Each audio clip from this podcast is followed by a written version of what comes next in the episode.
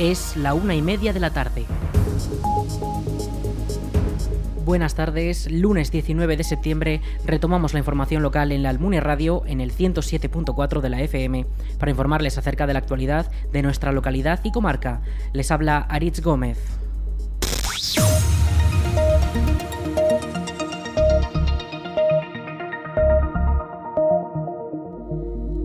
Comisión de Festejos ha anunciado la venta de entradas y bonos para los conciertos que se celebran los días 30 de septiembre y 1 de octubre dentro de la programación de las fiestas de Santa Pantaria de 2022.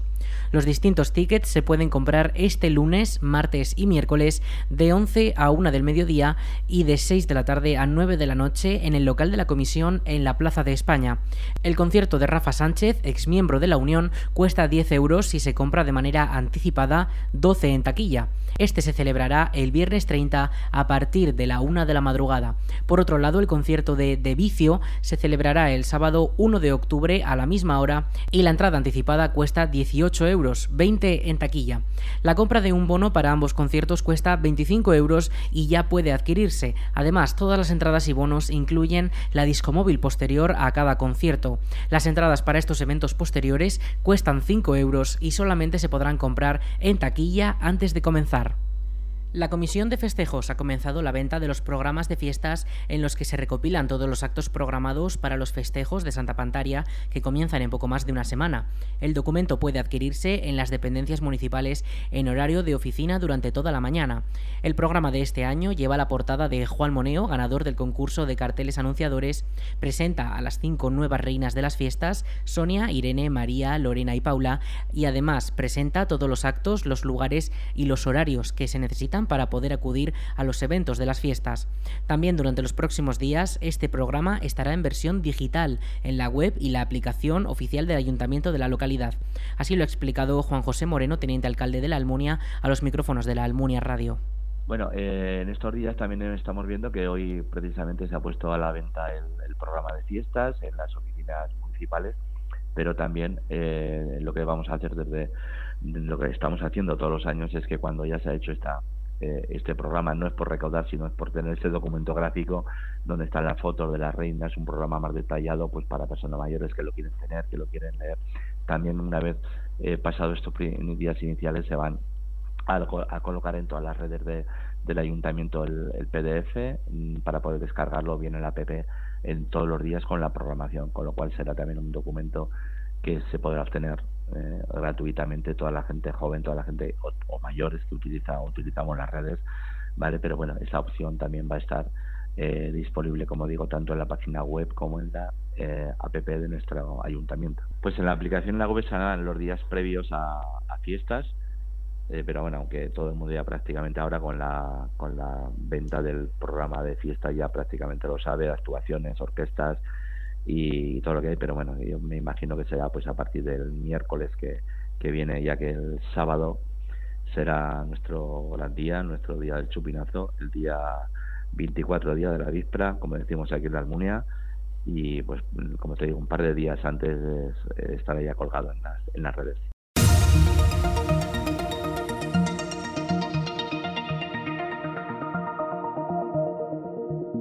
La Concejalía de Deportes del Ayuntamiento de la Almunia ha informado de que el plazo para inscribirse en las actividades municipales deportivas se abre este lunes 19 de septiembre y se cierra cinco días después, el viernes 23. Para realizar esta inscripción se deberá entregar el formulario de inscripción previamente completado en la Conserjería de las Instalaciones Deportivas de la Almunia de 9 y media de la mañana a 1 de la tarde y de 3 y media de la tarde a 10 de la noche.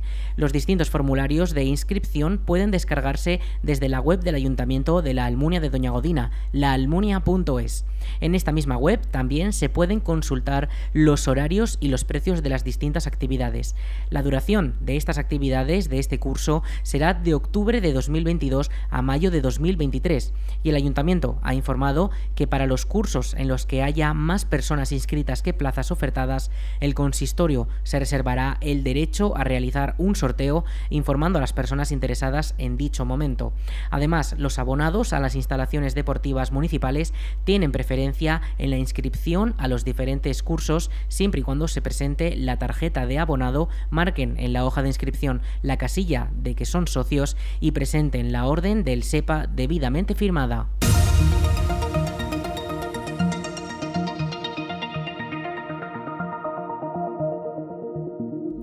Seguimos con una noticia muy triste. Este lunes hemos conocido el fallecimiento de José María Salaverría, gerente de Agrícola del Jalón y colaborador habitual de esta emisora. Salaverría tenía 62 años y estuvo más de 10 años desde que comenzaron las emisiones colaborando en la Almunia Radio comentando los temas relacionados con el mundo de la agricultura. Recientemente en su sección repasábamos cuáles eran las frutas más cultivadas en nuestra comarca. Escuchamos un breve fragmento de sus últimas intervenciones. Encantado de estar una semana más aquí contigo y con, todos los que nos escuchan. Y bueno, pues como ya empezamos hace unas semanas que dijimos algo de lo más tradicional que tenemos en nuestra zona, son los árboles frutales. Y prácticamente nuestra agricultura eh, depende toda de los frutales, pues empezamos la empezamos un poco hablando de la manzana. Bueno, empezamos hablando del paraguayo, empezamos el paraguayo, un poco después la manzana y vamos a darle un repaso a todas las demás variedades que tenemos en nuestra zona. Mm. Y hoy, pues, eh, nos toca la pera. Un poco la historia de la fruticultura viene, pues, hace aproximadamente unos 50 años, tampoco hace mucho más, que existe la fruticultura como tal en, nuestra región. Eh, esto se, antes, principalmente, el cultivo principal que teníamos era el maíz y sobre todo la remolacha bueno, de, hecho, en algunas variedades ya, ya se ha empezado a sembrar y eh, ahora prácticamente ya después del pilar es cuando empieza la siembra a tope y pero hay hay agricultores que no con la siembra es un poco es un es un tema delicado porque hay, normalmente la siembra empieza siempre ha empezado después del pilar eh, en algunas zonas, en las zonas un poco más, empieza después de Todos Santos. En las zonas donde hace mucho frío y donde los inviernos son, son fríos, se suele empezar a sembrar mucho antes para que cuando vengan los fríos del mes de diciembre, enero, febrero, la semilla ya toda la, la, pille con mucha raíz ya fortalecida y sea más fuerte y no le afecten las heladas. Desde la Almunia Radio, todo el equipo queremos expresar nuestro profundo pésame a la familia y amigos de José María Salaverría y nos sumamos al dolor de su pérdida.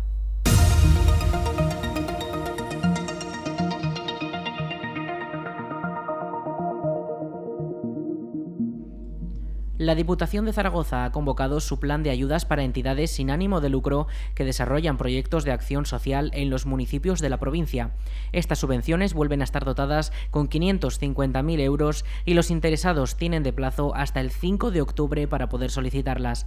Escuchamos al diputado delegado de Bienestar Social de la Diputación de Zaragoza, Feliciano Tabuenca. La Diputación Provincial de Zaragoza convoca ayudas para proyectos de acción social en la provincia de Zaragoza eh, con un presupuesto dotado de 550.000 euros. El objetivo que plantea eh, Diputación Provincial es la convocatoria de ayudas para apoyar proyectos que contribuyan a mejorar la vida de los colectivos más vulnerables en los municipios de nuestra provincia de Zaragoza, que prevengan, en la medida de lo posible, la exclusión social y favorezcan la autonomía y promuevan la integración y participación de las personas mayores, personas con discapacidad o niños que por una razón u otra necesitan atención temprana, entre otros.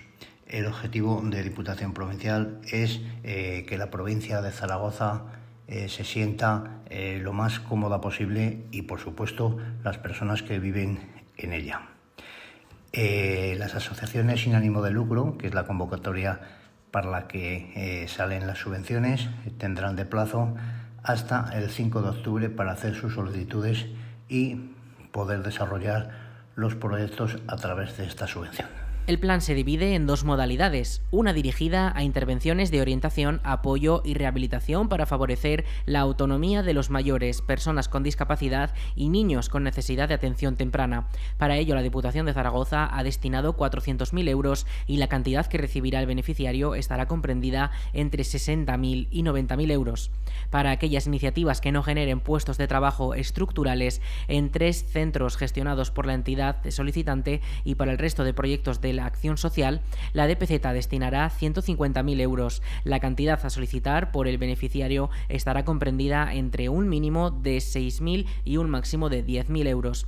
Las actuaciones irán dirigidas siempre a personas residentes en la provincia de Zaragoza, excluida la capital, y se realizarán de forma preferente en la provincia, con la excepción de aquellas actuaciones que por su naturaleza sea obligatorio realizar en la ciudad de Zaragoza. Las asociaciones interesadas tienen hasta el 5 de octubre para presentar sus solicitudes. El Instituto Aragonés de la Juventud ha convocado la quinta edición de los premios para promocionar la labor de jóvenes creadores aragoneses. En esta convocatoria pueden participar los jóvenes naturales de Aragón o que lleven empadronados al menos un año y que tengan entre 14 y 35 años. Las modalidades a las que pueden presentarse son artística y tecnológica. En la primera, las obras deben ser artes plásticas, visuales, diseño, danza, teatro, música, literatura u otras expresiones creativas mientras que en la modalidad tecnológica pueden presentarse trabajos de ciencia aplicada a la creación digital, robótica, videojuegos o cualquier otra creación o trabajo relacionado con las nuevas tecnologías. Por cada categoría se entrega un premio de 5.000 euros, dos de 3.000 euros y cuatro de 1.000 euros.